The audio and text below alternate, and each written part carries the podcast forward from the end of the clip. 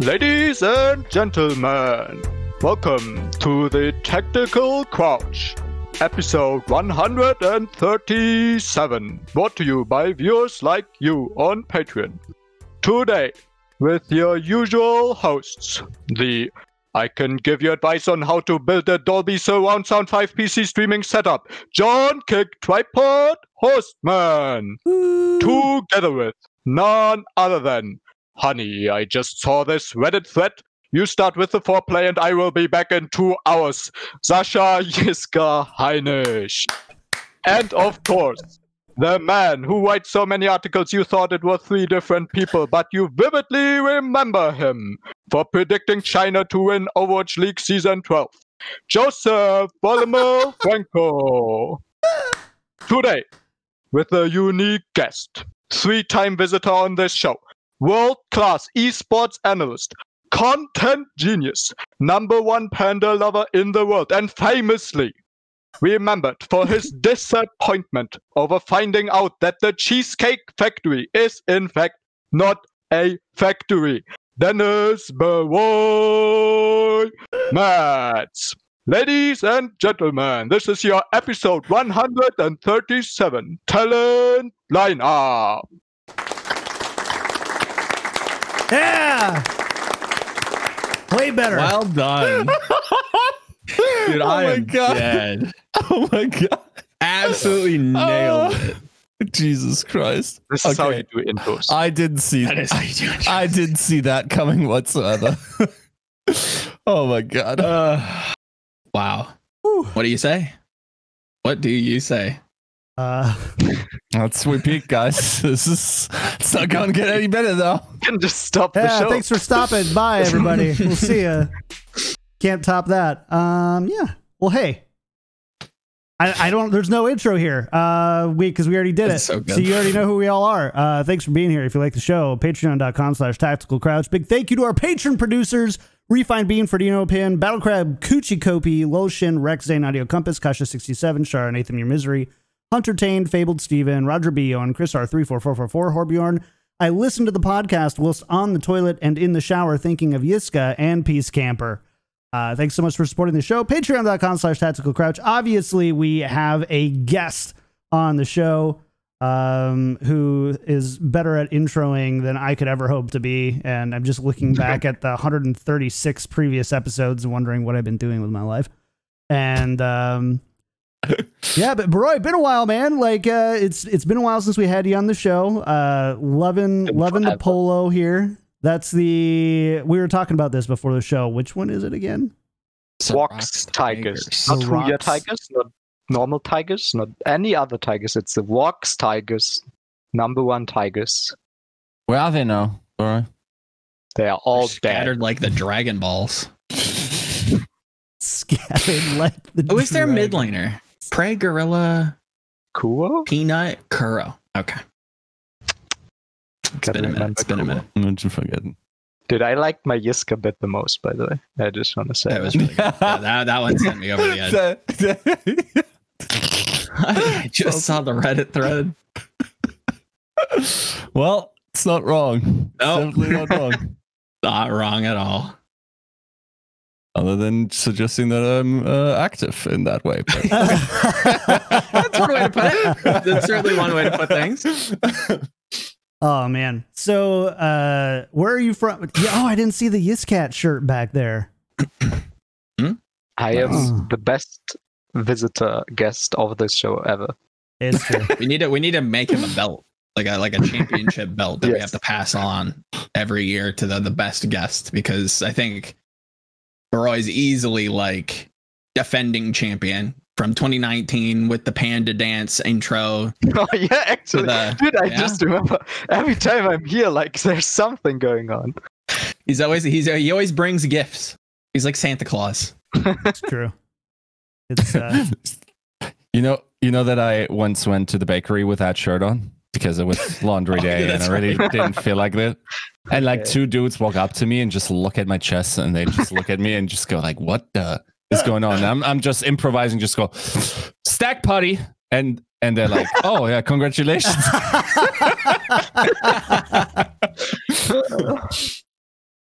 yeah. Um, I, I actually did wear my shirt to CrossFit one time, and they thought it was like a famous CrossFitter, and I just left and went back to my lift. Didn't even didn't even give him a response. It's just like it, it does get further away from that. well, Yeah. Anyways, so Overwatch. A little bit of a lull here for another week, hey? A Mm. little bit of Except this weekend, you can watch the Toronto Defiant Throwback Tournament. It's true. Brought to you you- by TD Canada, the te- Canadian number one bank in Canada. so And are, we are Canadian gonna number play one bank in We're Canada. gonna play goats because I'm a fucking genius. So how is that your Unironically, I'm more hyped for this than All Stars. I'm not kidding. Dude, I, I, I bet you that this tournament is gonna get more viewers than the fucking contenders final. Just because it's fucking goats. Like, probably? how good is sorry sorry tier two. There's a couple of them in here. You Uh, you should have really communicated to your players how serious they should take it. It's like it's it's just like I'm looking at Numlock source, so it's like, oh yeah, okay, it's going to be a chill event, and then Oh, we- you look at like like Ro- Roki in comparison, it's just Yeah. like what is going on? I don't know. We told them we told them it's just for fun because the fucking season is over. But then there's like Logix who just gets the stacked lineup, and then like Karif after uh, Karif wanted to have like a real chill lineup, but then he saw Logix's try hard. He's like, uh oh. so he was like, okay, now I gotta try hard. And meanwhile, Woki didn't say anything, and he got like what Hanbin and like Yeah. uh, Rhea, know, like- K or something. Or, yeah, Lissa, Rhea, I think like- as well, right? Yeah, Glister. It's, like, It's actually insane. It's actually nuts. Yeah. It's gonna be stacked, and then So- Numlock here with his five real life friends.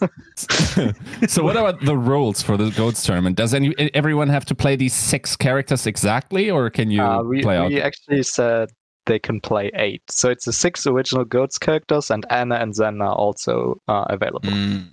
Ah, okay, Um, right.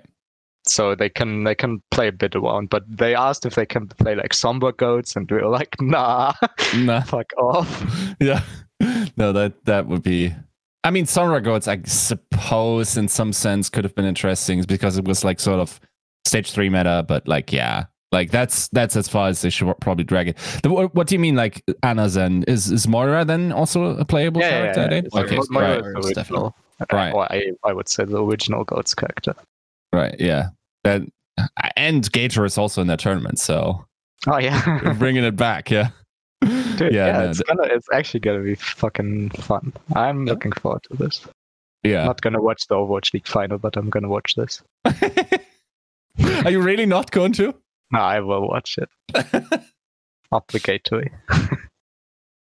Um, so it's like a group stage into a single elim- Uh, yeah, I don't know if they announced it yet, but we'll have like two groups, and they do like Two a round groups. robin, and then after the round robin, we'll have semifinals, third place match, and final. Wait, how do So- you do that in one day? That's an insane amount of games, isn't it? It, it is a lot of games. I'm not I'm not sure if they'd like simulcast the group stage or Mm. something, but it's gonna be a lot of games. Hmm. Uh again, it's like five teams per group. The top two make it out.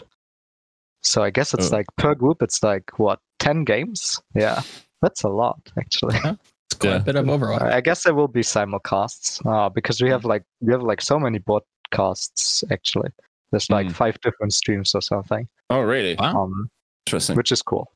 And the players can stream too because it's in theory it's fun, but they can win money. So I guess that's True. why some of them are tryharding. True. It's also just fun to try hard again, right? Yeah, yeah, fun to try out goats especially. Do you know if any of them have been uh, scrimming? Actually, Nevix Nevix asked me like two days ago if he can have like the code that we will play on because uh, we will we try to like run back the patch as much as we can with like workshop and whatever, Mm. so that Brig isn't garbage and like uh, and Rein Shield has like more health or whatever. Uh, so we try we try to do it as much as as we can with the workshop stuff. But Nevix actually asked if he can if he can have it so they can scrim, and I think Nevix and Logix's team are scrimming against each other. Really? so they're actually like they're Might full actually have some good games. yes. That's insane. Wow.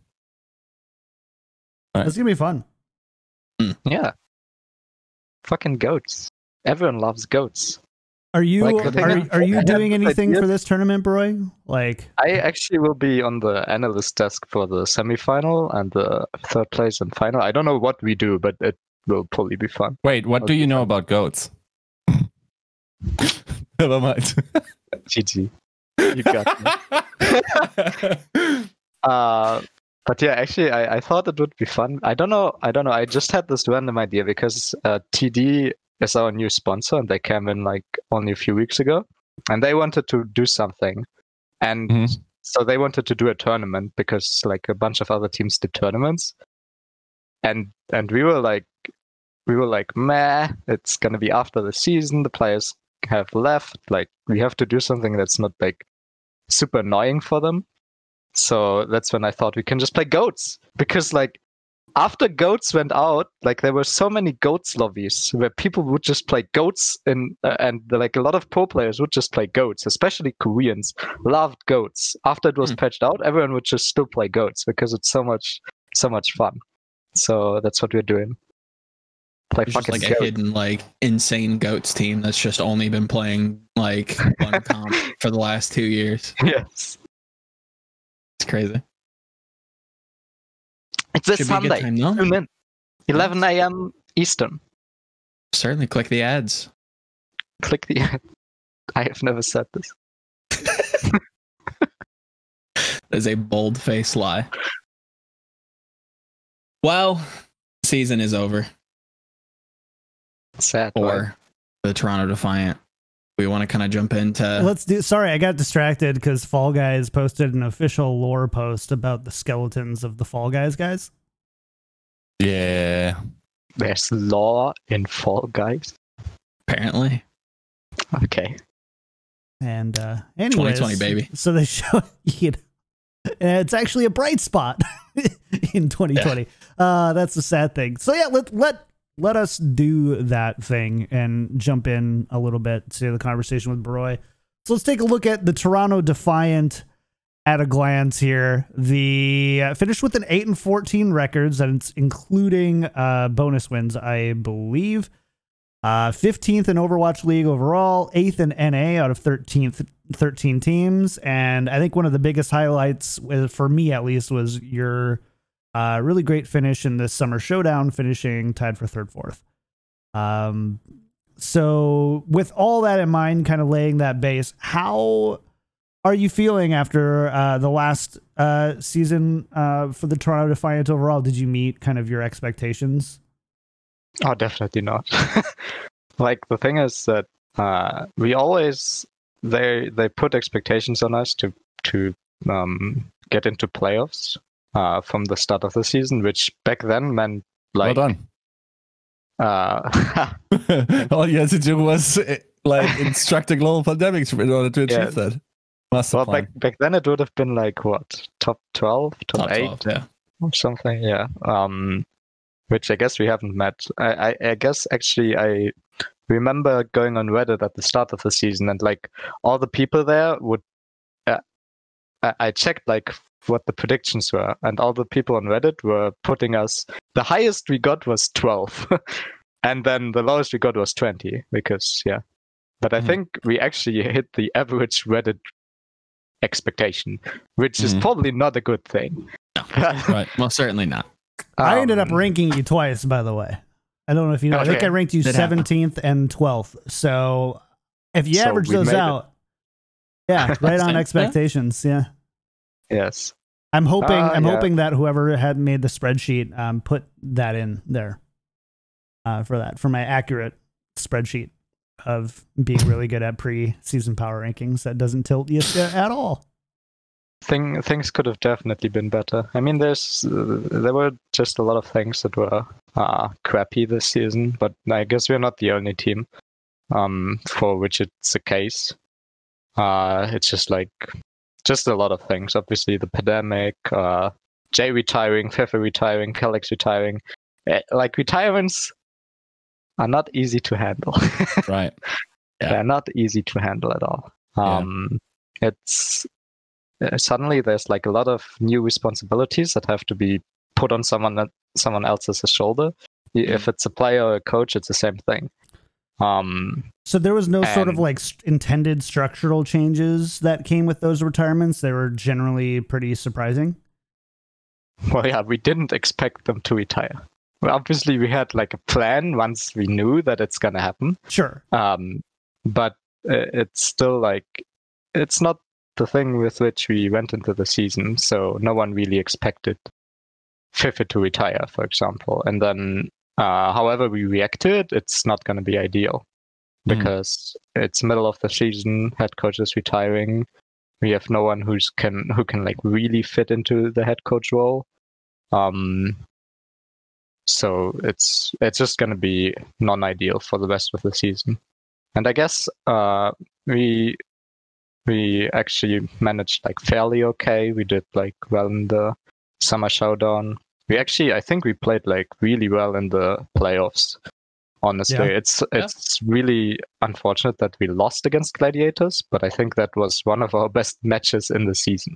Try. Like Yeah, true. uh, I think if we if we had won against Gladiators, I literally think we would have at least won one more match.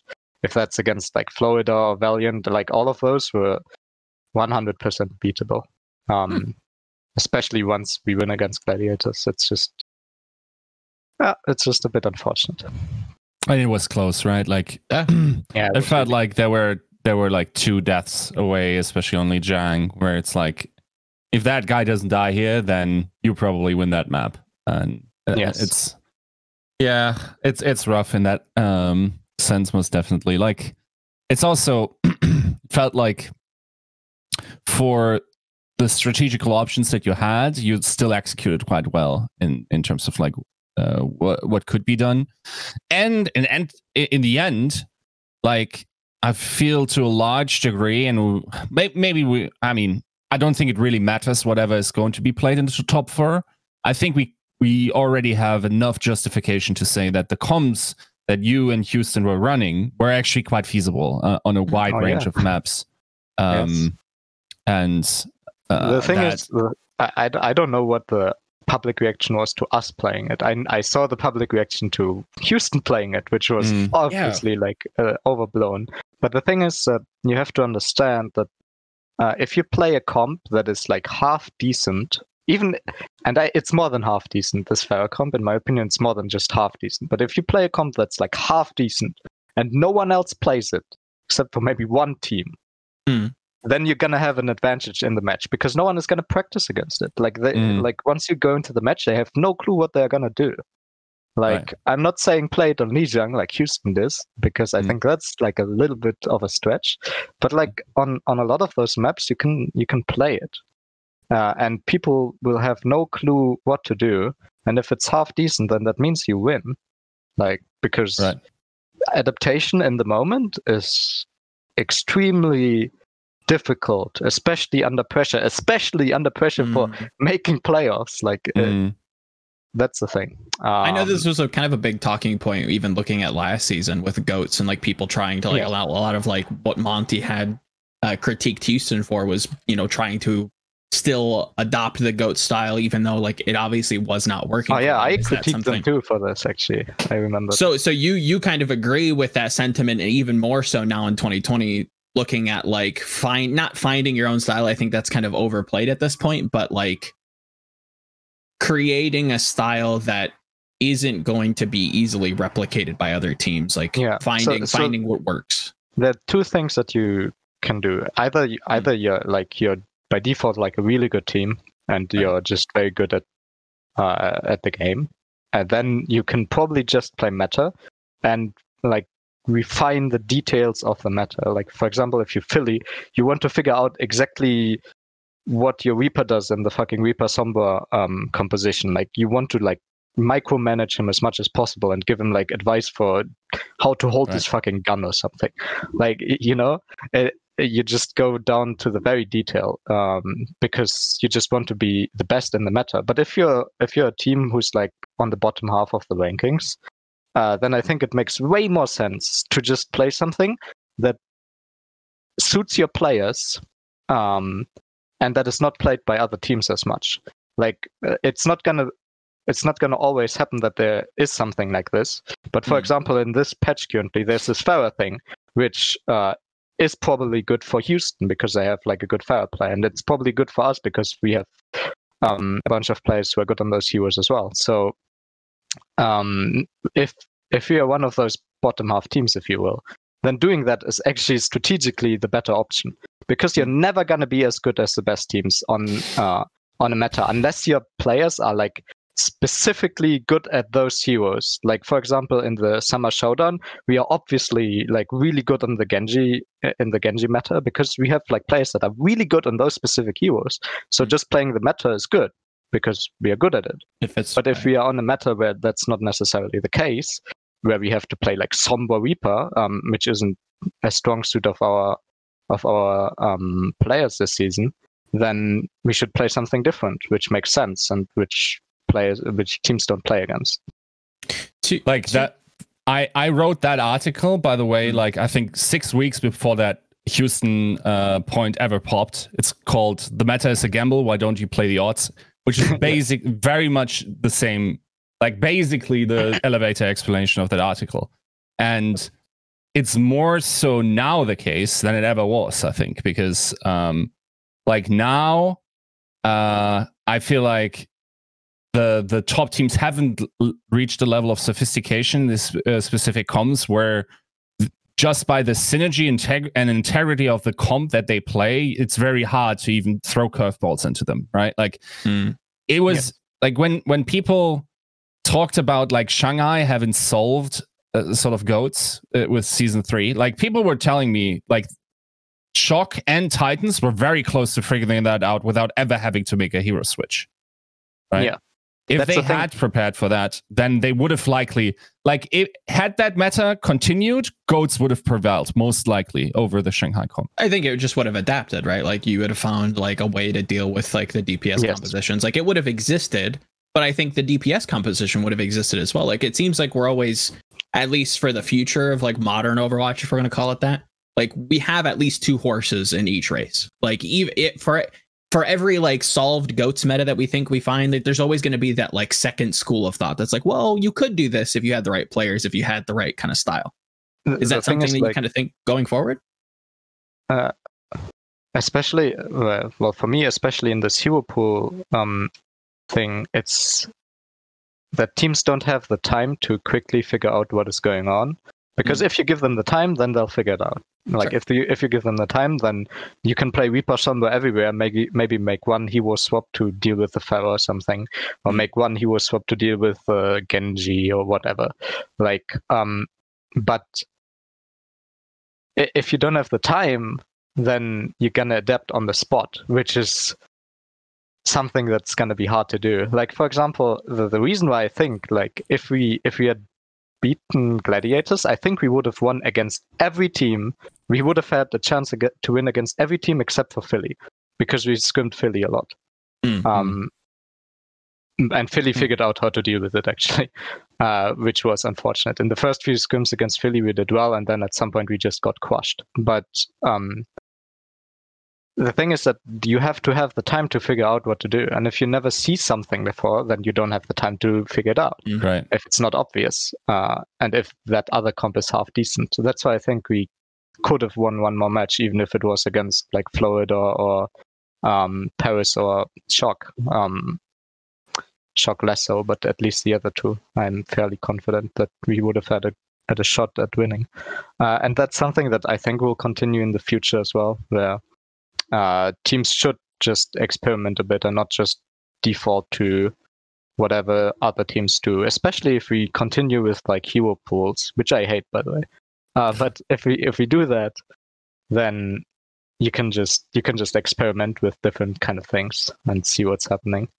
So as actually like something that happened this year Mhm. sorry something that happened this year that i felt like was initiated by florida the most was i don't know if that was noticeable from the outside as much but in the past uh teams would always play like there would always be like those three things. There was like poke wash and dive right? Those are the three archetypes in overwatch. Yeah, yeah. something that happened this season like a lot was that and i felt like it was florida that the team came up with like a hybrid comp that was like pokey wash or like divey divey poke Mhm. and then this comp would just completely destroy everything else. Because it can do it can do two things and you just have to adapt the play style of what you do depending on what other teams are playing. And depending on what the meta is like pushing out uh you can you can just play this hybrid comp because most of the time what happened this season was that the hero pools would push out rush completely or Hmm. poke wasn't playable at all for the two weeks that hu- the a specific hero pool was in place. And then you if if there was no poke then you just play like washi dive. And um maybe that's a bad example but and suddenly this this new hybrid comp is like really good. Mhm. and i felt like that's something new that happened. If there was nothing else that happened new i felt like this was a season of hybrid comps uh, i don't know if that was really noticeable but that's something that um really felt like it happened a lot like just think about all the ash tracer comps where it's like half dive half poke You saw Fate doing a lot of like really vertical jumps and Mhm. kind of peppering in some like deep dives along with his tracer based on certain things, or at least I'm I'm kind of assuming that based on what you're saying. And it kind of like makes sense now that you're saying it. I didn't put two and two together, but yeah, that definitely checks out. Looking at his kind of playstyle in particular, it seemed like he was there's like kind of two schools of thought where he would either dive or just kind of like do this almost Reinhardt esque play a lot, where playing very very purposely around the corners and just not really playing like a Winston almost would, or like not how you are like stereotypically think of a Winston to play. But yeah, it's interesting. Didn't definitely didn't pick up on that. So you Yes. did you did mention and then kind of continue to go on about uh, that you hated hero pools, and I want to unpack that a little bit uh, with you. So for for and you specifically you were talking about it from the perspective of compositional diversity, and I, I mean I think that it would not be a generalization to say that one of the largest um, uh, aspects of implementing hero pools was to address compositional diversity. Uh, do you not feel that uh, hero pools did that? And like, why? Like, why else do you hate hero pools? Then, uh, especially when you come from like a you know want to see more, um, like uh, siege teams try more and do more of what they're good at. No, I felt I felt like it, it definitely created a lot of diversity in terms of um what was gonna play be played over the season. Uh, the thing is, it it's just that it feels kind of random, uh, and because like randomly a team is good or randomly a team is bad Mm. uh, because of hero pools. And um, I I remember I remember there was this one hero pool where it was just like, okay, shock is shit. Shock is just shit now. Yeah that's that's what it is. Thank you. And then everyone would just like uh would just say that shock has to get new players because obviously they're not good anymore like Mm. no just wait two weeks and uh, all of a sudden they can play wash again like whatever um it's just that I, I I think Hero is something. Uh, it's a tweet I made at the start of the season that Hero will create diversity and it will create randomness, um, but it will take away like how good teams will be like at a certain matter because you can never reach the ceiling if you only have two weeks. So the thing is that um, there are two things that that you could think that brings viewership because it's all from a viewership perspective that the league did this in the first place. Uh, and the two things are either you create randomness, or you create excitement through randomness, uh, because all all of a sudden um, Boston can be can beat San Francisco, Mm. uh, And the other thing that you could do is create excitement through prowess. So uh, you have like Shock versus Philly like every month because those are the two best teams and it's going to be hype as fuck. To see those teams play on like the best the best level that Overwatch can be played. And from my perspective, this season was an experiment to do excitement through randomness, and it failed. Like, just look at the viewership numbers. Oh, just that's failed. our topic, guys. Okay, numbers guy, tell him.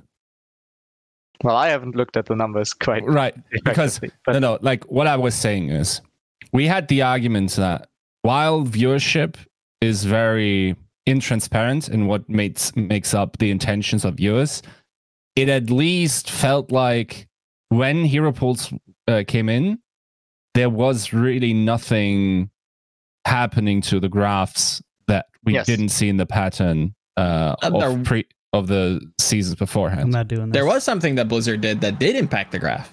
yes, and that's excitement through prowess. Yes. Which so is that's they that's why I wanted to kind of fight you there because I felt like they did both. Like to your definitions, it felt like they tried both, which is like a good thing and No. obviously a bad thing. But the thing is, they never intended to do it. Sure. They never intended to create excitement through I prowess. They never intended to have like monthly. They wanted tournaments. hero pools to just rock the entire season. Yes. Right. It's I just mean, there's something that provable happened because data. of the, co- the coronavirus.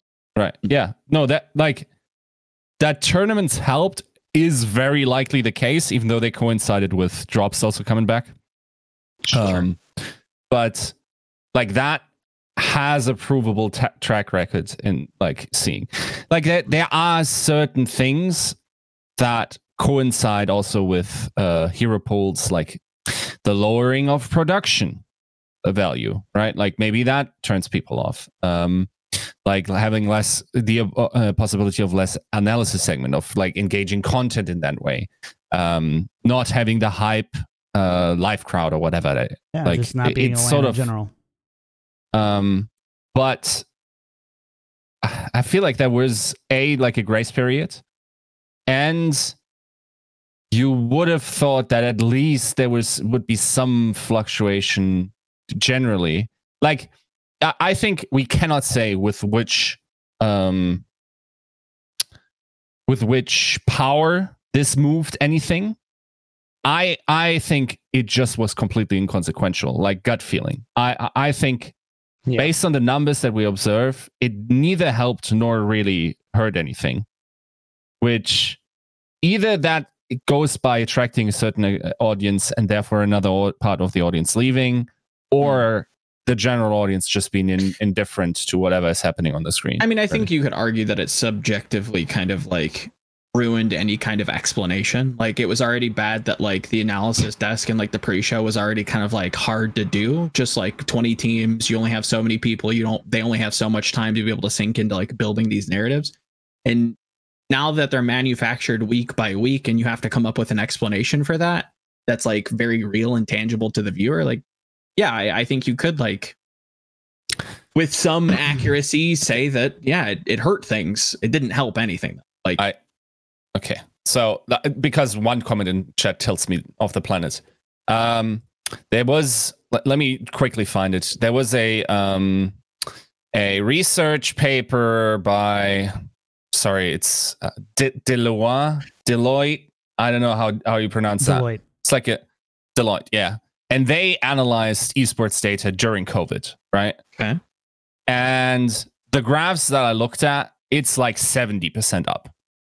Um, like in, in most like countries. across right? the board Yeah. is it like measured by like titles in particular or is it just, Um, like, it's cumulative? now specifically for Europe, to be fair. I think okay I haven't looked at the data in, in detail, but like um like viewership glance, increase. it looks up it just does doesn't just look up it looks significantly up right Okay. except one esports title us right so Which is it? Which, okay, Well, I'm, gonna, I'm, oh, I'm already going to say it. I'm already going to say it. There's one thing that Overwatch League also did this season that none of those other esports did.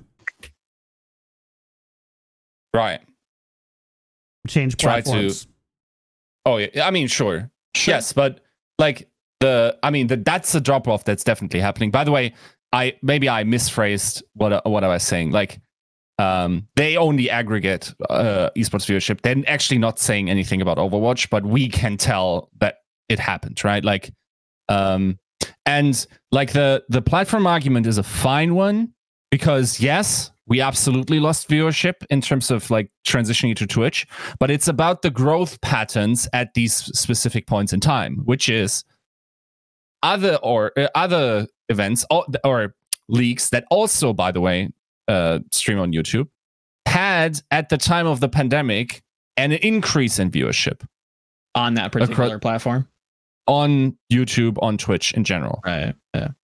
We didn't. We had our growth when tournaments came in or and uh, token, which tokens. we're we're blessed for. We're we're yes. very thankful Just, for. Tournaments I, I mean, great. Just look at Call of Duty. yeah. Just look at Call of Duty mm. and what happened there. I don't know if you follow it much, but uh, obviously my organization has a Call of Duty team, so I get I I, I know some shit. Um, and the thing is, they convinced Activision that it would make way more sense to have tournaments because yeah. they wanted to do the same thing in Call of Duty, where it's just like a season and you play each mm. week and then you have playoffs.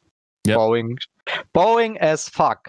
So yeah. what the Call of Duty teams did, and with all the player influence, like all the fucking millions of followers they have on Twitter, yeah. Yeah. apparently that convinced them one week before they started the season that they want to have tournaments actually. Yeah. And look at what it did for the scene. Like all of a sudden Call of oh Duty oh gets more God. viewers than Overwatch League. Like yep. This this man just emerged from my soul. It's telling all these truths, man. Like so this is what I've been uh, living in. Like here, there there is another aspect of this though, and, and we need to talk about it. And it's just the simple fact that the content creation market as well for Call of Duty is much stronger. People are already on YouTube consuming COD. Sure. It's sure. already a platform that people use and consume regularly, and esports is a big part of that. Overwatch doesn't have is, that. that's, a, is, that's another season, issue as well the season didn't start strong for Call of Duty. It actually got better over the t- over time. I agree. Uh, they did a better job at growing it, but I think that having a strong uh, having a strong foundation yes. on the platform that they're putting their Premier League on helps that, doesn't hurt that. Sure, fair. Right. Enough. Where is the strong foundation for Overwatch again? Which platform? Uh, your mom's Switch. like there, there is none. That's my I, point. I, like I, that's not your point, but that's a point that we agree on. Yeah. like I, actually think if there's a strong foundation for Overwatch uh, compared to other esports, it's actually live events. Right. Honestly. Uh, yeah. I think live events in Overwatch yeah. work way better than any other. I think community-based stuff is where Blizzard mm. Blizzard uh, has the bread sure and butter. Too, yeah. Have uh, you guys were at the homestands, right? Yes. At one of them? We what, was it one or two? Okay. Uh, we were at like three or four. Right. We were in Washington twice, in Houston, and our Florida one got cancelled, so I guess it went three. Can, can you tell us about the experience? Like, how were the crowds? Was it, was it full? Was it hype? Oh, like... and we were in New York as well. Uh, yeah, New York was the first week, I think. So that one yeah, was yeah. like extremely hype. It was mm-hmm. hype as fuck. Yeah, um, like, yeah, New York and Dallas, I think, were that week. And Houston, was... Houston was hype as well. Uh, Washington, because Washington the first week was actually really good. The second week we were there, it was it got kind of meh because it was like there was a two week break and then it was Washington. Right. Uh, yeah. So that's you kind of have to realize right. that there's some satisfaction reached and then people won't go there anymore. Right. Um, but actually, I think if we had continued the year with traveling to different events uh, throughout the year and not having like Washington every every month and not having Houston every month, then it would have been really good. Like I know most homes or like a lot of homestands were sold out. Like I know our homestands right. were sold out, and our homestands mm. were in like fucking August, so uh, right. it didn't matter at all. Um, but the thing is that I think live events for Overwatch make a lot of sense because uh, for some reason it just works. I mean, it does. It's very inclusive. The community. So there's like, I would say that the base of just uh, the people represented is probably the largest of any game, especially on the esports level. Um, depending on how you classify it's, it's also, Fortnite. I think it's also just that um, there's like a lot of kids that don't necessarily follow the Overwatch League, but they know esports, and there's Mhm. like uh, a lot of young, just a lot of young children that like have this like back back in the head. They have this ambition to be like an esports professional one Mhm. day. And if you have like an opportunity to go to an esports event, even if you don't follow Overwatch like Overwatch League extremely closely because you're just Sure. Right. 10 years old you probably go there i remember like it was it was funny because after our uh, homestand after the homestand in new york um we went to me and a couple of players with our content team we went Mhm. to the empire state building and because our content team wanted to take pictures and videos and whatever and there were like a group of children up there and they they were like hey like are you are you an esports team uh, like we had just to, to want to define like jackets Mhm. on or something there was nothing to say that it's like esports Mm. but Mm, they kind of got it right. uh maybe there was like an overwatch league logo or whatever but like Mm. they didn't necessarily know what to want to define this but they knew what esports is and i think that's that's the thing that like draws people to those kind of events if they are locally because most other esports don't have this Well, and I think Hmm. the United States, and I don't know if this is like this at all in like Germany, Yiska, but like in the United States, there's actually a lot of like tier two um, professional sports that like people will Mhm. still like local. I would say like lacrosse teams and soccer teams are like a great example of you know you're not really a soccer fan. I'm not really a lacrosse person, but you know I'll go check out the Colorado Rapids. Um, Yeah. Yeah. and stuff too because it's a that's part of the event um, that happens. And I think that I, I think that that actually makes a ton of sense for people who I like Overwatch, but I'm not necessarily like an esports fan, um, Right. Or like a not necessarily. or the other way around. Can, can I then ask, like, what do you think that kind of mechanism helps with? So it's like, are you getting new fans in through this? Are you just like creating revenue through Oh, this? I think I, I think it doesn't help at all. no, I just wanted to hit on that. This is probably the best thing that Overwatch has. I think it's shit. Like for for financially, it's probably garbage. Like I'm pretty sure that most teams lose money on homestands. As far as I know, teams lose like oh a my lot god! of money. Wait, wait, wait! Let's not cost you your job. I think that's not necessarily uh, always the case, but I Sure, definitely have heard things. Uh, yeah, yeah, it's probably not always the case, but it, it just costs a lot of money to like rent event centers and set Mhm. it all up and stuff. And um, I'm not sure. Probably, probably teams if they are sold out, they probably make some money. Uh, Right. So revenue, but it's it's not significant. Uh, I Right. think the biggest thing that it does for you is, um, it grows fandom, Right. uh, which is Well, and that's a a lot of these homestands. There's definitely a part of it that's just considered a marketing expense, right? Um, Yeah, You know, you, you're makes sense. not. It's not that everybody is. I, like, I don't think anybody is ever like hoping. Let's try to lose money on this uh expense, right? Like, I don't think anybody is saying this. You're trying to make it one way or another. Um, I don't have visibility to a lot of the homestands, but my general idea is that the expectations, the delta were was large in what people were expecting from homestand actual revenue. Um, in the sense that a lot of teams were okay and prepared to take a loss if needed at the beginning. Mhm. Um, Mhm. not Sure. that they were happy with it or not that they expected to or they budgeted not to, just that um, you kind of understand how things go. All of a sudden, you're in a first time first time homestand. Are they going to buy merch or not? How much food are they going to spend? Mhm. Is the event too short so that people don't want to buy food, or are the food prices too expensive? Right. Like, is the entertainment good? Are people drunk enough? Like, there's a lot of Yeah, aspects that you know make those events there, and um, not not every Overwatch League team, as far as I know, also has a like a experienced events coordinator at this scale Right. um, to bring it because I mean the closest I- I, I don't think that they're attracting a ton of like tier one sports talent to do that. I don't know if they're bringing. There's a lot of like expertise in the endemic sports organizations probably uh, to help with that, and I don't know how they borrow and share that talent at all, um, or if they do at all. Uh, but it's I think I don't know of any teams that fully like designed if we saw Boston, Boston would be the uh would would be the homestand that I would expect to like try to create the most realistic money in to money out scenario. Uh, just based on how they built everything else so far. Mhm. True. Yeah. No, I mean, good- like just to round out, like what the mechanics are, are that I think also help is, I actually think it increases the broadcast experience. Um, like someone, like, let's let's just uh, uh, find a tangible uh, example. I think a cast of someone like Uber shouts in a big arena, casting the home team, Mhm. is a very different and much more hype experience than it is when uh, when he has to sit at home um, without anyone. Like they are just entertainers that feed off a crowd, right? Like that's that's basically like what you bring someone like you know in in some way like we domesticated a lion in that sense Yep, uh, this that season, definitely right? helps.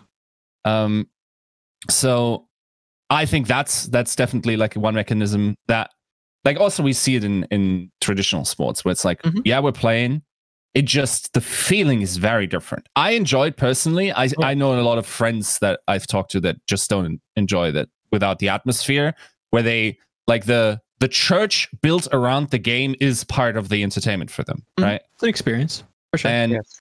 I I'm just like wow I can finally hear the players talk and the good teams talk more and this is kind of dope and what they they are saying like I finally understand right but like that's not the uh, average fan experience so if someone was to make the argument to say okay COVID really hurt the Overwatch League because in more ways than revenue creation if there was even any through homestands I agree because the the tangible effect or the intangible effects that it has on the product uh, would be big, and let's not forget also on the player mentals. Uh. I think it would have helped.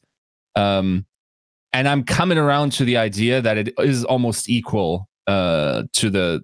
Um, so what I mean is the the travel would have been very stressful, more so for some teams than others, um, and it Which would have wanna get to. absolutely like heavily burned out people as well Mhm.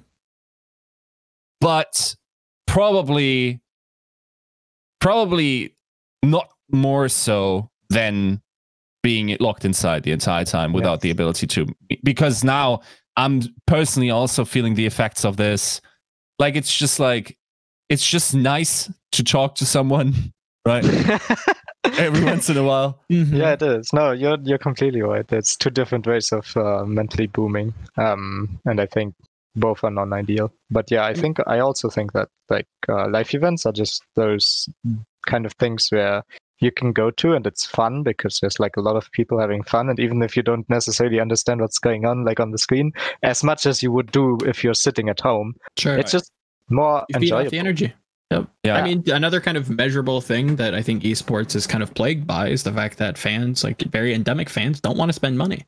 The Overwatch League fans do. Why? Yes. Because it's built from the ground up to kind of uh, attach itself to what I think are, are pretty like fundamental grouping mechanisms to to get real Yiska, you know. It's tribalism, right? It's manufactured tribalism. Right. Here's a bunch of clothes that say I'm part of this tribe. Fans want to buy that. i mean this isn't just this isn't this isn't just vapid stuff. This isn't Team Liquid. Like I don't I don't have any ties to Team Liquid, but if it was the New York Team Liquid, then you start to see that transition. And I think that's the the big attraction of this whole thing. And I think you could see measurable. I don't know the numbers, but I'd be willing to put a large sum of money on that being a, a big uh, attack vector. that's one League. thing I understood the intention with like making a big deal out of super fans in like the 1st seasons.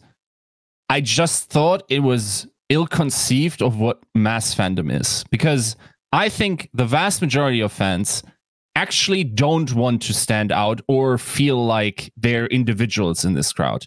I Yeah. think if you go to an arena, you want to be part of the LA Valiant soup in this gigantic bowl that is the arena, right?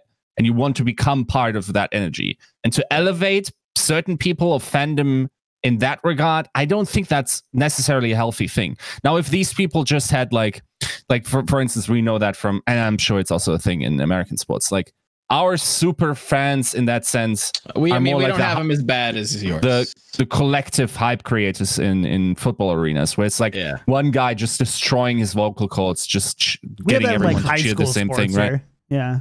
The High school. Yeah. There's always the Sorta. yeah. and like we have these ultra groups of course that also like dictate a lot um Yeah. and they sometimes need to be reeled in it is very rarely a person i couldn't name you a single super fan in uh, european sports other than Oh. like like the other than like the the guy that was like you know like uh hugging the the brazilian world cup when they got 7-1 that's the one one guy that i knew right everyone else is just part of the same soup and then there's a small guy down there screaming very loudly what and the others cheer that Yeah. and now in the overwatch league i can easily point you uh towards like the people that were elevated Mm-hmm. You could probably name a few by like name. Right. right yeah Right. absolutely and yeah. and and I agree. Like I think um like the agreeable portion for me there is like the idea that over the course of like history, we've definitely gone away from like the super fandom. Like that I feel like has definitely gone down and as like a cultural trend. Especially with like the younger people. Um Mm, I think this kind of goes back to the idea that Blizzard really didn't want to be endemically esports. I think there there has been like a big war waged on like the idea of esports and like Blizzard kind of paving a new way and being like this isn't going to work. We have to do our own thing for the Right. 18th different time and like fail 30 different ways that people have already failed and never learned from anything anybody did over here, Might be Activision, dude. which very well could like be, right? I mean, we you guys saw the announcement Companies in today, general. right? Like, Yep. All of your favorite game directors who looked like they were might just be retiring, like they were just like worn out from it. They're like, no, no, no, no. This is We're to go make our own thing. now we're gonna go our, make our you own know, thing now that we can't. Yeah, now that we can't get Yeah. in trouble for it anymore. and and that very that very well might be the case right it's just a trend that i've noticed since this whole thing kind of kicked off they're they're very against like endemic esports or they're very like uh they they look at traditional sports in, in a very glowing light let's say um but to kind of return to the idea of like traveling and how that might affect like experimentation and stuff like that I wanted kind of your opinion on the the idea that we would have or how how would you or what is your opinion on the idea that travel would have increased experimentation and hero pools wasn't necessarily needed? Travel. Yeah, travel, having different meta pockets as you kind of travel to Asia, you experience new compositions. We know Overwatch is a very Oh. social game. Oh yeah, we didn't experience that. We at didn't see we didn't get that at all. we just had it Uh, manufactured for us. Yeah, actually, I think that would have been amazing. Honestly, Do you think that would have happened? yes, definitely. Just just look at what's happening right now. Mhm. Like Asia has their own kind of meta. Mhm. Um, and they will clash. Like they're clashing right now in scrims. Like right those two metas. Uh, and I think that would have ha- this, that would have happened continuously. Where if like, because we wouldn't have gone, for example, we would have, wouldn't have gone to China for like a long time. We would have gone to China in Right. like May or June or something. Mhm. And uh, until then, we would have never interacted with China unless they come here for like a month. Right. right Um, and because those occasions would be would have been like extremely rare over the course of the season, it would have happened like twice or three times or something. That Mhm. the the individual pockets would have interacted with each other. There would have been like uh, there would have never been like a converging meta that would have um, come out of this because even if like even if like let's say Boston goes to China and we don't go to China. And then Boston comes back with the China ideas. Doesn't mean that they that suddenly we all play the China comps Right. because Boston is coming back with the China comps. Mhm. um and uh, it would have just been again just an A at some point like after a week or so Boston will play an A or an A will play a little bit of the China stuff. And then the same happens in China. And then they will evolve on their own again and then suddenly we go to China and it's it would have been fun in that sense actually I think so. uh, I think with the the con not the constant patching, but even if they upped and, and were a little bit more aggressive in, in their patching of the game, like we we understand how much and how quickly one patch can change things. Just look at the grand finals patch or like the the playoff patch, right? Like Yes. it's nobody could have expected. I don't think Blizzard expected it to be played this way, right? So it's it, we we're still kind of figuring out what patches mean for this game. They can be crazy uh catalysts for changes you can't expect. So that constantly resetting things, you know, 2 3 months out, every stage, every tournament, however you want to kind of tie it together. I don't think hero pools were were necessarily needed and it's kind of interesting to hear your thoughts. Well, I don't think hero pools were needed. I mean, Uh, sure. I, I think I, I really think that it just it just creates a very different environment of like what happened normally in Overwatch League Mm, because normally what what happened last year was that everyone was trying to like um, narrow down details of the comp like where should Right. your Zarya position in goats and like you you always want to have this like 90% angle of your tanks or something Right. uh, which were actual stuff that people Mhm. talked about because it was um uh, because it was something that helped you win um and it's it's super detailed and in hero pools it all because of pools it all became this like uh teaching a player how to be how, how to be a good player in general. Like what should they call and who should they play with like in a general sense? Mhm. because in two weeks whatever detail you tell them right now doesn't matter anymore. So it's like the bad teams are chasing it's like the bad teams are constantly chasing after making it more detailed because um, they want to th- they want to catch up to the good teams while the good teams are trying to teach the players something more intrinsically Broad. valuable that's valuable for the next metas as well Can I can I outright ask you? Do you think you would have built maybe this roster a little differently had you known this was going to be Hero Pools uh, while building it? well i wasn't involved in the roster building uh, but um, yes i would i think this roster wasn't built well uh, for what Hero Pools. for hero pools So you would have done better if it was just one meta and you could have uh, like I'm not I'm not sure about that uh, because yeah, I'm not sure if the if the team was built well at all, but um, it would have definitely been a lot better for one meta.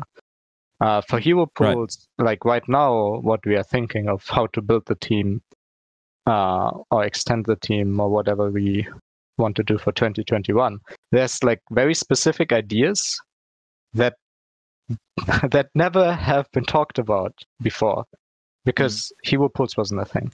But there's like specific things that you want in your team now um, that only makes sense with constant changes and uh, right. not don't necessarily make cha- make sense if you only have like two or three dominant metas over the course of the season because Right. if you have that then it it makes sense to not build a team like fully out and get like people on along the season that uh that help out in your weaknesses but now because of the hero pools you want to have something that is solid for almost whatever is happening and i'm not going to go into details because i don't want to share my Of ideas of what you should do but there's like some very specific things that you want in your roster that I never I never thought about before, for example. And I Mhm. would have never thought that you want that.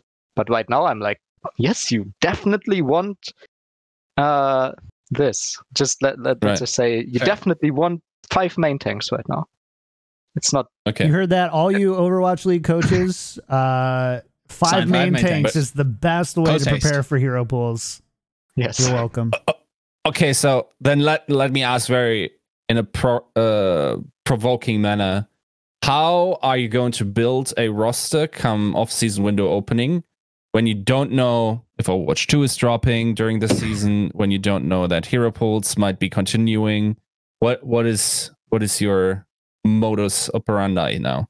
I mean, you you just do what, uh, like right now, if I was to, if I I had full control uh, of how to build the roster, then I would just build it so it makes sense for hero pools, and um, if at some point whatever happens and you like you would just play for like a lot of diversity, and you would just have. Right. The thing is that like the, the new contracts um, that they hand out make a lot of sense for teams. It's it's like very easy to have a 12 man lineup and have uh, or 10 or 11 players and have those that don't play in a in any given week just play on contenders. Even if you don't have a contenders team, you can just you can just put them to contenders. Right. Uh, and more drastically, you could fire them um, Right. and give them a 30 day buyout, which is kind of bullshit for players. Um, Right. But in theory, teams can do that. Uh, and so, so you can still build for this like highly diverse uh, theoretical meta that would that would be coming up in 2021. And if it's not happening, then you can still You at least Like- have like an out. yes, Is what you're saying. you're still fine. Is but if you don't do it, Okay, then Right, I'm, go- I'm going to elevate that a level. Do you not choose a different head coach uh, as well, depending on what kind of uh, meta you're going to get? For instance, like don't you don't you just or sorry, uh, like competitive system, hero pool, like new heroes coming in, like big influx, like four heroes suddenly. Don't you want different personnel as well, not just players but also staff? Yes, actually. Right. Uh, uh, actually, yes. Like for hero pools, for example, um, it makes a lot more sense to have more staff members and uh, and a different type of personality as a head coach than you would have in stagnant in, in three like dominant metas over the season, for example. It- yeah, I don't want to say too much, but like um in theory, your head coach is a different person depending on what those two things are, and the setup, the structure of your coaching staff in general would be different as well. I think. Mhm. are are you guys thinking about Overwatch 2 at all in all of this? No, Not yet. no, I, I, I'm not thinking about Overwatch 2. The only thing that's gonna happen is that there will be like four new heroes or something, right? And a a new, map, game yeah, but- type, I guess. yeah. But like, what, what can we do? Like this, we can't really, can't really do anything about it. Like we can't really plan or anything. I think. I mean, you don't If have we- to comment on this, but like when the Blizzard BlizzCon announcement came out, my heart dropped a little because in my mind it was like, yeah, we're not going to hear anything substantial until then, maybe, Yep. and that has big implications on how you build It could. It could. right, right. That's, that's just Well, a probability statement. Yeah, yeah. I mean, I mean, I, I kind of want to be cynical and just say that like, whatever. We will just do what we do, and like one month before we start, and we already have our roster. Blizzard will throw something at us. Yeah, yeah. But, That's, but that's what's gonna thing. It's happen. like now, Uh, this is now- what happened the last three years. hundred percent, Right. and it'll always happen. It'll happen before the playoffs, right before Yes. the you know game, the season set to launch. Like it's you know you it's a we, we will measurable thing never we will never be satisfied and one week before like Sure. something happens we get bans or we get Sure. like Right. I, I i don't know what's gonna happen. i It's just know something will happen and i won't be prepared. No one will be prepared oh. because you can't be prepared. But I think I think teams are a little bit more, or at least have given the league has given them tools to at least be a little bit more prepared once they do introduce these with the new contract system. Being able to kind of like quickly adapt the roster should, in theory, maybe I'm thinking too outside of the box here, but you should be able to uh, like you have more tools than you did previously. Would you agree with that? With how the the contracts are set up for 2021. oh yeah yeah definitely but So it- at least teams have a little bit more of a chance. It's still not good. I think. i mean for system, like, teams has it's really problems. nice Sure, for players, really it's nice. for players it's complete bullshit best of luck. like yeah like Can you in imagine just I mean, in theory, what you, what, what you could do right now is like, uh, let's say we are scouting contenders players, Hmm? uh, and actually, okay, let's say, let's talk about what what was announced before they changed the timeline, because right now the timeline is that on October 16 you can sign free agents from Overwatch League or Overwatch League players who didn't get the option extended get free agents or something, and one day after Okay. contenders players become free agents. What was said before was that uh, on September 14, contenders players would become free agents, and on October 3rd or something, Overwatch League players would become free agents. So what you could have done, and this is complete s- stupid, like for players, what you could have done is you could have scouted contenders players. You could have had, done trials and gotten like the the six best contenders players, like one in each role, and give them all 30 day contracts.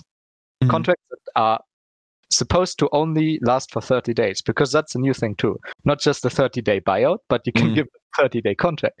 So you sign six contenders players uh, that are the best contenders players. And then once Overwatch League free agency um, comes up, you suddenly have Overwatch League talent uh, like rain into your possible team for 2021. So you could have been like, ah, I don't need this contenders player anymore. So goodbye. Good luck. Uh, I Right. don't. I, I can Mm. keep this one, but I don't need this either. So like, I hope you find a new team. Probably not because everyone has the worst already. So sucks for you.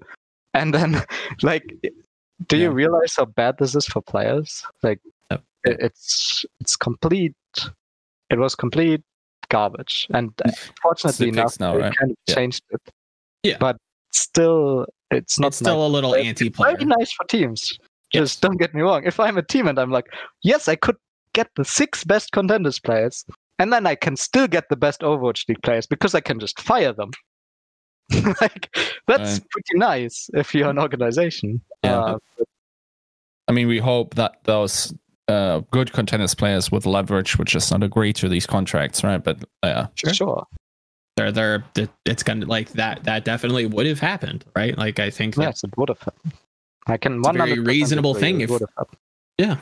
from from a team's perspective if you you know want to trial somebody you think they're good they don't potentially you know work out you just let them go and now they're you know a month a month out of trialing for another team right like it, it's going to hinder their chances and it's it's unfortunate i think it's i think the idea or the like, to, to use Yiska's kind of uh, analogy the spirit of it is definitely useful for teams i think it just has to be balanced a little bit more in the favor of players so that teams at least have an out so that you don't have any team that's just kind of like held hostage by people who just refuse to play and now just have to sit and ride out a contract Sure.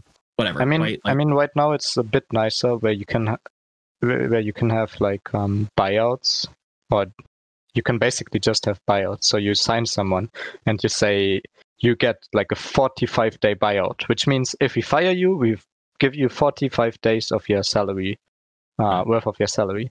But like, which is good in a sense because um, some form of compensation i suppose Like a lot of teams that are not as well off uh, in terms of like standings Mhm. have trouble getting from 20th place to 10th because i- it's kind of impossible once you locked in your roster to change that. But um, at the same time, if you're a player, you're like you're like a contenders player and you're like okay i'm giving up school i give up high school i don't finish my bachelor's degree and i go into overwatch league what i always dreamt about and then two months later you are fired. There's no security. like this on this, top of yeah, hero pools this and whatever else. insecurity is insane. Like that's It's- that's some insane stuff for players. And i don't know if i like it. I'd rather like having boston be 20th forever. Um but reach Yeah. not sure Uh, just a side tangent. Have you developed any in your like even just personally for you or like as an organization? Are there any like rivals teams that you kind of feel like you really want to beat consistently, just kind of irrationally more than some other teams? No, if anything, I feel like we have made like friends. like I feel like I personally am uh, kind of actually very close to the Washington staff. Um, oh okay for for some reason. But uh, in that sense, we have made friends. But like from a team perspective, something that is kind of weird is that we since we boot camped in Korea last year, uh, we've always been friends with the Paris team. Whenever we were scrimming with Paris, whenever we were playing against Paris, we had so much fun. like actually actually insane amounts of fun uh, and i think that goes both ways for them as well as for us where um i guess to some degree it's because some of the old toronto members are now with paris like Right. I, I know all their staff members pretty well we played football or soccer when we were in um korea together Hmm. uh obviously some of the paris members came to our team uh Fefe, Iblis, uh, and Kuz Right. later on as well. Mm. So I guess I guess that helped, but we we always had like a lot of fun together, which is cool. But we never had like a real rival, I think. You don't just want to absolutely s- smash the Outlaws whenever you're playing against Dream. You just don't want to just No. like see just 3 0 them, call it a day. well, we want to do that with any team, but um, Not any out of the out of the way. yes. But yeah, I think we made more friends than rivals, honestly. Right. I was asked to ask which Okay. retirement of your uh, team hit you the hardest. Jay, Okay. Can you explain? Definitely Jay. Uh, because okay, I, I felt like when when Calix retired, he was the first one to say that he wants to retire. I think he wasn't the first one who did retire, but he was the first one who Mm. said he wants to. Mm. Um, and when Calix retired, I was like, "Yep, just another day in Toronto Defiant. Like I know this from last season. This is this is Oh, where we start." right. Mm, Uh, so I was like, okay, I guess I guess that's the thing. We'll have to look for um, a replacement now. And fortunately enough, we um, got really lucky that we could pick up Kuz. Um, so so I guess that was like, okay, we'll take it. When Hmm. Fefe retired, I was like, okay, that's weird now. well, that, that getting that was- flashbacks. that was probably the one that hit the team the hardest, I think, because uh yeah, I feel like while while we still had our structure, like a lot of maybe disciplining wasn't there anymore, um, all of a sudden. Um, which maybe wasn't like a huge issue, but it's just yeah.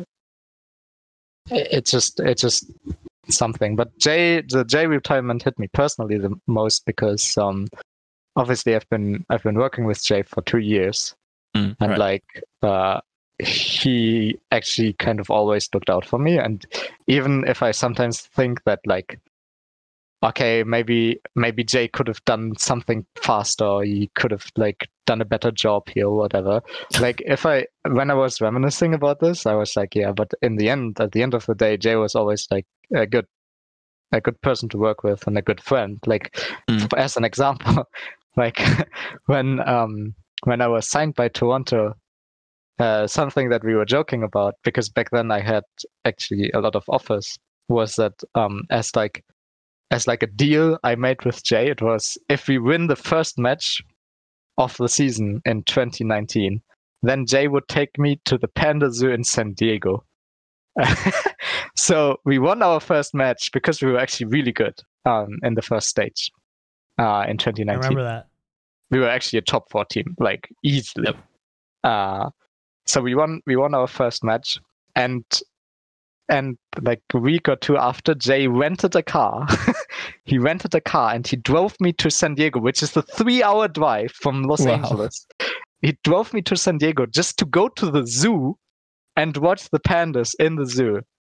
Um which was a really nice day. We watched like koala bears as well and stuff. But uh it like and then he drove back three hours. So it was like a day trip to Right. see the pandas. Right. So I and I don't think like a lot of people would do that kind of thing. Right. That's not that's not a fun drive, by the way. Yeah, I don't think I don't think it's a fun drive. But No. I I don't remember the drive. I just remember the panda. So Hmm. um, it it was cool. I've never seen pandas before, and uh, it was obviously it was just a joke at the start, but then we did it. So it and um, yeah, again, that's just something that not a lot of people do, and uh, having Jay having Jay retire was it actually hit me like really hard. I think, yeah, this is by far, yeah, uh, by far the worst that could have happened. Like I remember um, on the day that he told us, I I like had to go out for a walk. Mm. Uh, it was coronavirus already, right? So I went I went walking around the Ontario Lake or whatever it's called, and when I came back, uh, Jay actually came out of the apartment complex, and uh, I I just had to hug him and stuff because Oh, I just yeah. Um, it was it was hard. Yeah. Was but he's tough. staying around in esports, so it's true. pretty soon yeah, an he's, interview he's with them back with now. If Yeah. that's a good Mhm. thing or not for him, then that may be decided. But uh, I think the job that he has now, he's an agent for SEG, is actually um, something that suits him really well because he's always cared about like he's always cared about players and staff a lot, um, maybe more than uh, the company would have liked sometimes. Because in the end, he's the general manager, but um, because of that, I think this new job suits him actually really well. And I Mhm. would recommend anyone who wants an agent to talk to Jay, because not only is Jay just like a really good person and a caring person, but also I think that SEG is by far the best um, agency in esports right now, Right. from what I can see.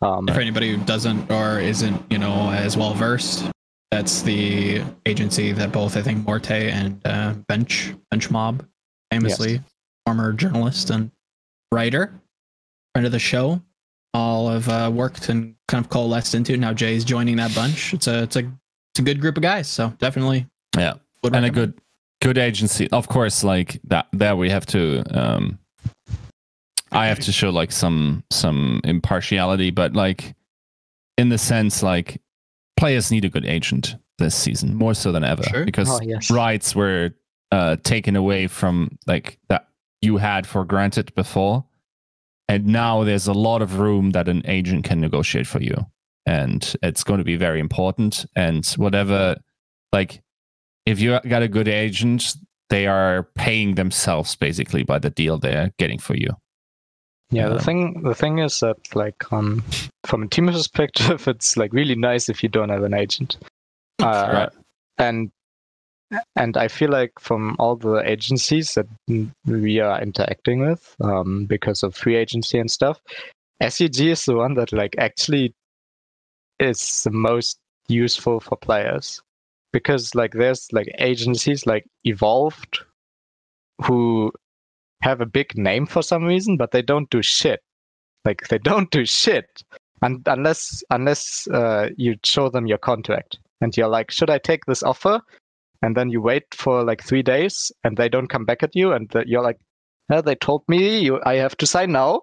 Like, can you give me advice? And they don't tell you shit, a- and uh, still, and you're like, okay, I signed it. Thank you, thank you for the help. Uh, here's your money. Uh, while SEG is actually helping throughout the season, as far as I know, like um, because uh, I actually don't have an agent, uh, but if I would take one, it would be SEG. Uh, but the thing is that SEG actually helps players throughout the season a lot. Like Bench is interacting, was interacting a bunch on Woki's behalf. Um, I remember for like just getting English lessons and whatever Woki needed. Really, like they just help you. It's nice. That's great. Also, shout out to Roki. I don't know if I could love uh, a a man more. When his uh his Brood War little like I grew up here. I'm like, I liked you, kid. I knew I liked you. nice. so uh, just i think one more topic i think kind of on the overwatch thing and then we can maybe rapid fire a couple questions and then uh, wrap it up here um so since we're kind of on the topic of jay and and and that. So jay uh, announces that he's leaving at least publicly. I don't know when you guys knew but that was uh early june. Uh june ended up being one of your uh best months as far as um your your performance goes as far as uh, going deep into uh, Summer Showdown. Not that it is because they left, but Uh, so. can, can, you talk a little bit? Like, was there was there any sort of moment of rallying or figuring it out? Was it just a favorable meta? Uh, like, who came and, and and pulled the team together there to at least have a coherent June and early July? Um,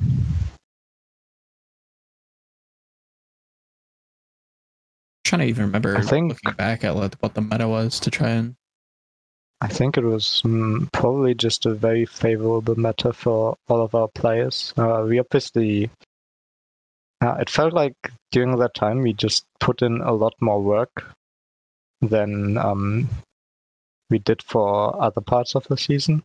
Maybe Mm. because it was favorable, but that kind of snowballed each other to like, to like we put in more work and we are like from the beginning and we maintain that prowess throughout the whole meta uh, and actually become better at it. Now, I'm not sure if there was any particular person. If I, I don't remember.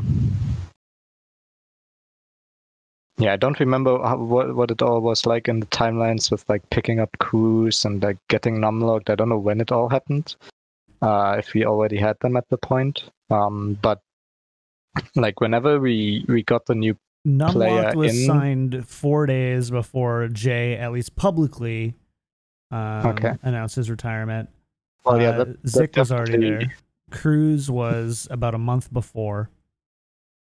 Yeah, Numlock coming in was definitely a big deal. When Cruz came in, it was as well, but Numlock coming in was a big deal as well because um, Numlock puts in like a lot of work, Mm. and um, definitely by far the most work out of any player we had this season. Uh, and that's not to say that the others don't do shit. Sure, like sure. Numlock is just doing insane amounts of work, like probably too much for him, for his own health.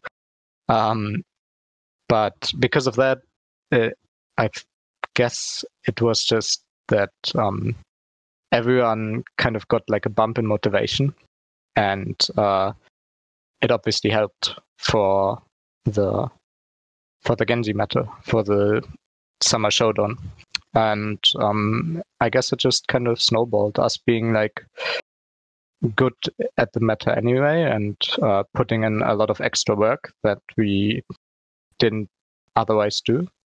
So um it was yeah a combination of things i guess Sure. And to kind of give Numlock uh, uh, some credit that I think he's overdue for, um, Jay putting in chat that Numlock was his last signing before he, you know, retired and moved into, to, you know, being a player agent. Um, Numlock shares a lot of the same narrative that like Fearless kind of does, right? And and you see Fearless getting a lot, a lot of like praise and love. Numlock, not so much. Not a player that people really look towards as kind of like a, an inspirational player, kind of really looking at the path to pro and, and what that was supposed to be. He he's done he's seen every the highs, the lows.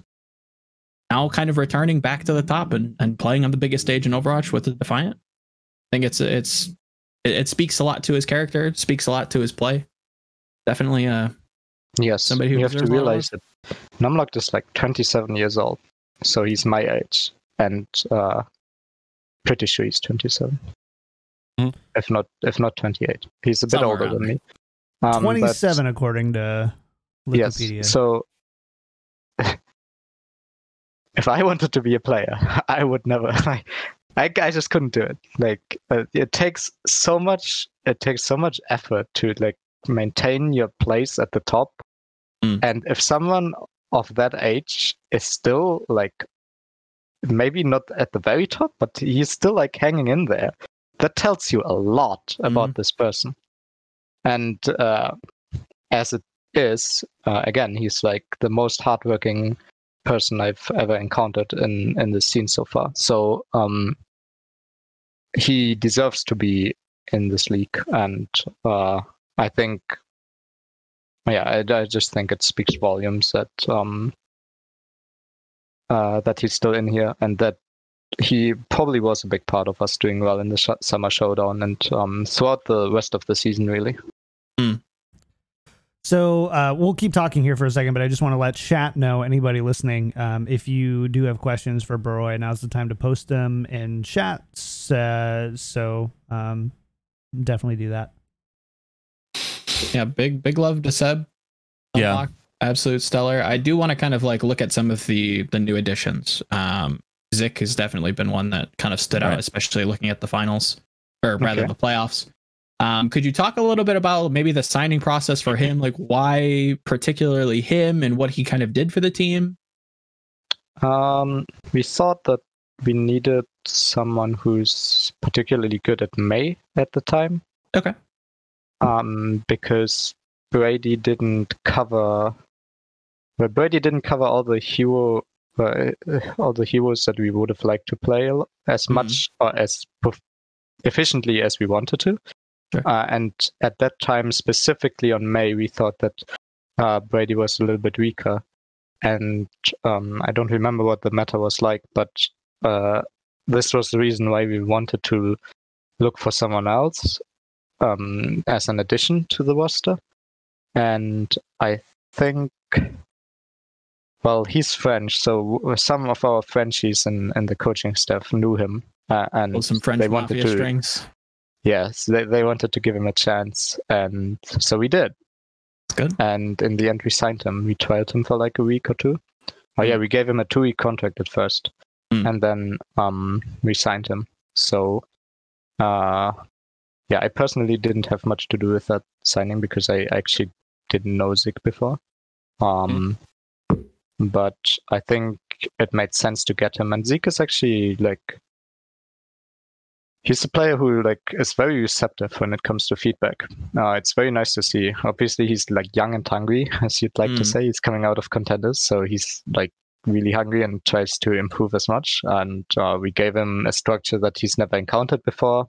Uh, because say what you will about the worst Overwatch League teams, they are probably still more structured than any contenders team you can be in, even if it's like Boston or Washington or Houston or Toronto. Or like Sure. doesn't it doesn't Probably, matter um, they are they are still probably a better place to improve than any contenders team you can be in. Um,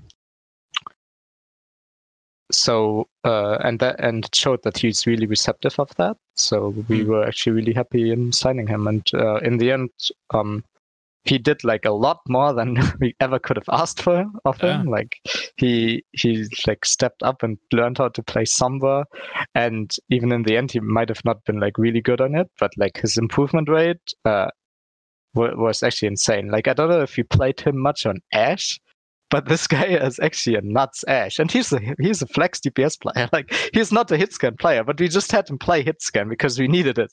Mhm. Um, so it, uh, yeah, he he actually he's like he's like this company slave. Like you tell him, ah, you know, I know you don't know this Sombra character, but could you play her? and he's like, Mm. yeah, sure.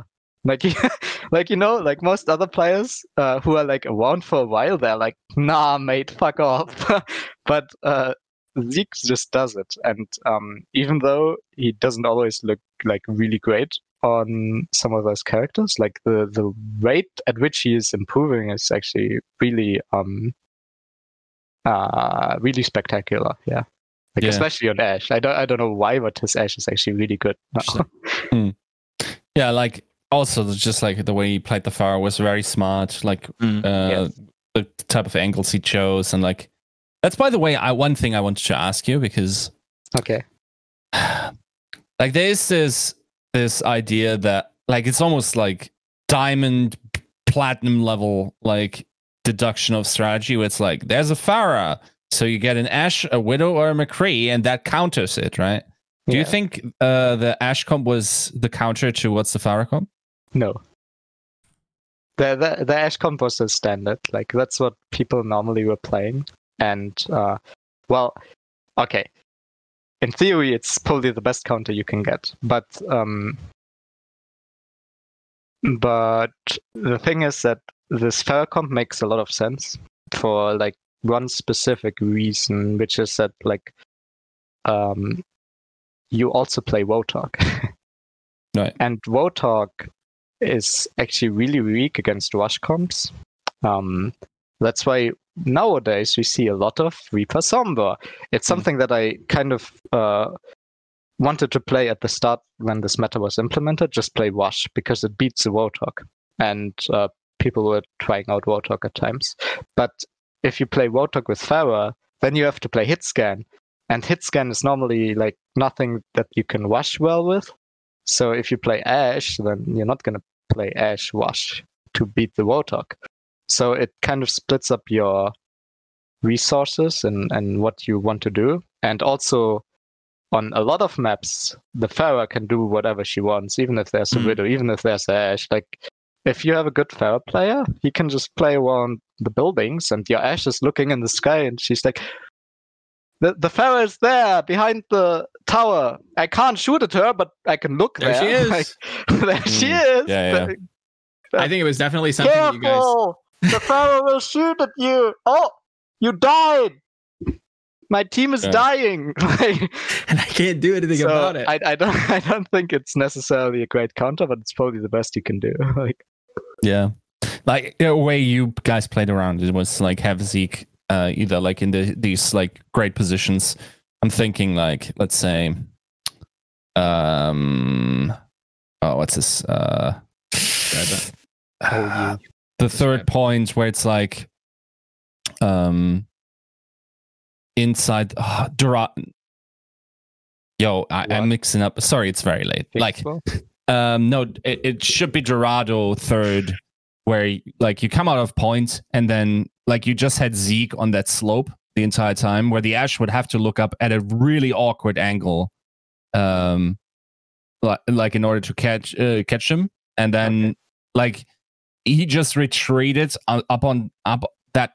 I mean, it's uh, if you want to call it slope, uh, just evading very well, and oh then yeah, yeah, yeah. I think I know what you're talking about. Yes, yes. yeah that's just like that's not favorite ashe favorite in that situation right like whatever you position the ashe either it's like super easy to pick her off uh, with hog in that case or like it's just like it's so awkward to aim at, at an uh like at a 90% uh, at 90 degree angle for, uh, from the floor like just uh, up there and like Yes. it, tracking just doesn't work the same way it's really awkward so I, I personally still think that Rush is probably the best counter you can play against a Pharah comp. Like e- even Right. if uh, probably the Reaper Sombra actually uh, makes the most sense because like the Pharah, the reason why you play Rush against Poke is because the Poke doesn't have the time to kill the Rush because the Rush is fast. Uh, and if you if you're just fast at killing the Poke comp, which this Roadhog Pharah comp is a Poke comp, uh, then um, even if the Pharah is alive, the Pharah Mercy is alive, and the other four heroes are dead, and maybe Pharah gets like two kills or something at the end, but like Hmm. she can't win the fight on her own. So uh, I think you might probably not need an Ashe really, or a Widowmaker or whatever. I hate to get like strat nerdy, but like looking at what you guys did on, I think your first fight attack against Glads on Temple, how you would have like Nevix and I think it was Logix on Sombra like flanking and having Zick. Like the surface area of like your general composition was like super like spread apart, right? You would Okay. have your your D.Va and your Sombra kind of collide with the enemy Ashe. I think it was Glad's Ashe, Yes. if I'm remembering the match correctly like you you you either could position your far in a way that like put the ashe in danger or you just dealt with her with like this this big dive and then attacking through like mid like is there are there certain maps where like rush isn't favored where it's Oh, just for like sure. what do you do like Yes. if you're temp if you're if you're the the, the reaper team on temple and you like for whatever reason like have the soul read and and they they know that the washington justice for instance right they're going to attack with that hog comp like that feels really awkward to be able to dive Yes. off the point and try to rush the team so like are there like weird scenarios where you can force them into picking something that's like incom like incoherent There, there's some there's some maps that where it's like just really good, uh, Mm. or where it's like really bad. And uh, I I think that one of those maps is actually Ilios, which was the first map that we played, and um, for some reason, uh, who was it? Uh, Gladiators picked that map, and we were like, oh, nice, because like we were so bad at control maps. We were so bad at control maps, but they picked Ilios, and we were like, "Fuck, we could actually win!" And we actually won the first map, which uh, was really nice. Um, but this is one of those maps where I think Pharah is actually favored no matter what you do. mm, Mm. Interesting. Historical fire map as well. Hollywood. maybe not so much. I feel like that's one of those maps where you don't have to like leap too terribly Yeah. off of like those key control points to to rush the the poke, but yeah, that that made that definitely uh makes me more interested to see what what happens when the the two styles collide in Asia because obviously we're seeing, you know, pig's feet if if we're sticking to that name, you know, do you have any kind of thoughts or opinions on on that? Is that something you guys were trying? Is that kind of has that crossed your mind at all? We've tried a bunch of stuff at Mm. at the start, but then we just we just like um went hard on the Pharah comp because Sure. we were like, okay, might as well play something that no one else is playing, and that makes kind of sense. Um, so I don't really have first-hand experience on anything else, Mm. but yeah, I'm I'm interested to see what's happening. Uh, yeah, I, I was kind of shocked that uh, San Francisco actually won against Philly. Hmm. Let's see what's Oh, really? happening in, in Korea, I guess. Hmm? I didn't watch much of the Asian games, so I Right. don't know what's gonna happen. think- like before playoffs, at least I didn't watch that much. Yeah. But obviously, Shanghai is doing uh, was doing really well throughout the whole season. Hmm. And then Seoul it's sneaking in. Seoul sneaking in, being the the new Seasons- justice. The season's long. At the end, is there's a playoff profit. Hmm. Okay. Yeah. I think mean, another go ahead. Keep, no, no, keep going. I think like it would be remiss not to talk about Cruz and, and the impact he had on your team. I think we Right. did kind of bring you on and definitely got to talk about him. But as like the to wrap it up in, in a nice big bow with you know his introduction to the team. Not that the season is over, um, could you talk about a little uh, about his impact? You know what he did for the team. You know how he worked with the team. Like what was his role in the team? Just Cruz in general. Cruz. Um, well, he came into the team more or less as a replacement for Kellogg's because Mhm. we uh, we thought that Woki wasn't wasn't uh, quite ready yet. Okay. Fortunately. Um, I think Woki deserves like a lot more playtime and a lot more applause than he gets because he he was actually doing like he he is putting in so much effort. It's it's like really sad to to have him benched sometimes because like um I don't I don't you, you can't really see it from the outside, but like the amount of time he literally just spent learning English this season is like insane. The the the pros he went through from last year at English to right now is insane. Like the he's so much better right now than he was ever before. Um, but the problem was that the whole COVID thing happened, and Mhm. we scrapped our academy team, and because of that, Woki didn't have much playtime. So uh, that all kind of snowballed in him not playing as much as he probably deserved, uh, because he just wasn't ready because he didn't play much scrims with anyone uh, for a while, unfortunately. But yeah, Cruz Cruz came in and he immediately became like a uh, I would say the emotional leader of the team. He would always like try to get everyone like up there to do more, and uh, sometimes he would like even initiate if we had like a bad day or something. He would be like, "Yeah, let's watch two hours of VODs right after after um, our our scrims today," and then um, people would kind of hop onto that, and we would try harder and harder and. Uh, he was i think he was very important in the sense that he just got everyone mentally ready to be better than they could be Hmm. uh, or to perform better than they would normally um, and he was incredibly important for the team in that sense where for example i think we would have never done as well as we did like in the in the end in the in our playoffs than uh, without Cruz because he was he was just like trying to put in more effort and more effort and more effort and and he's different from Numlocked in the sense that Numlock Numlock puts in like insane amounts of effort, but he Cruz brings like makes everyone do it. Like um maybe not to the same degree that a Numlock would do, but he just he just makes everyone uh try harder. Kind of it's hard to describe because it's really intangible I feel Mhm. like the Yeah. role of an emotional leader, but it's also something we didn't have before, and it's something that I think to some degree, kind of every team needs. for sure. Honestly, definitely. And again, So, speaks yeah, to it, was, it of- was nice to see. Cruz is also very receptive. He played. He never played Brig before, which I didn't know. So his Brig was fucking awful at the start. Mm. But uh, he actually kind of picked up on a lot of the things that we taught him fairly quickly, Mhm. uh, which is always nice to see.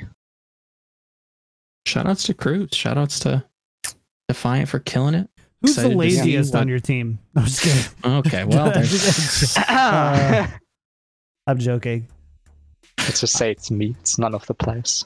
No one is there lazy. you go. Just There you go. has There to you go. Three days later, Barroi has been released from the Toronto Defiant. Dang, that would be brutal. Man, this was fun. I wish we could just kind of keep chatting. There's so many great stories and anecdotes, and I think the I mean, Toronto I Defiant are just a team that I know you do. Unfortunately, I don't. I don't. I think Yiska. It's like what? Yeah, coming up I on got it. midnight here. Yeah, and I, I gotta go to the doctors early in the morning, so Yeah. Yeah. So uh, we do we do gotta cut it for right now. But chat, thank you so much for hanging out. Hope you all had a ton of fun today. Big thank you to the Memento Mori underscore ick and Repo One for the new subs during the show today. Uh, appreciate you a ton, as well as all of our patron producers. Refine Bean, Ferdino Pin, Battle Crab, Kuchikopi, Lolshin, Rex Zane, Audio Compass, Kasha67, Shara, Nathan, Your Misery, Hunter Tane, Fabled Steven, Roger B. Owen, Chris R34444, Horbjorn, and I listened to the podcast whilst in the sh- toilet and in the shower thinking of Yiska and Peace Camper. Thanks for uh, supporting the show. Go to patreon.com slash tactical crouch or leave a sub right here. It's still September. So uh, your first subs and set of September. subs are um, discounted to various rates depending on how long you decide to um, subs. So uh, appreciate you a ton. But Barroi, uh, for you, before we get out of here, uh, we always like to give any anybody who's coming on representing a team an opportunity uh, to not only just kind of any shout outs, but also any messages to the fans out there. There's a lot of Toronto Defiant fans. Oh, Uh, actually, like our fan, our fan base is like really nice. I think I, I think they haven't released the v- video yet. Uh, maybe they did. Uh, but like, there's a video coming up, uh, which is our Rewind series, where we just talk about the last few matches, and this one is obviously uh, kind of summarizing up the whole season, and we are talking a bit about the fans because you have to realize like our fan base is actually like super supportive. Like um compared to a lot of other teams like just look at what happened to houston.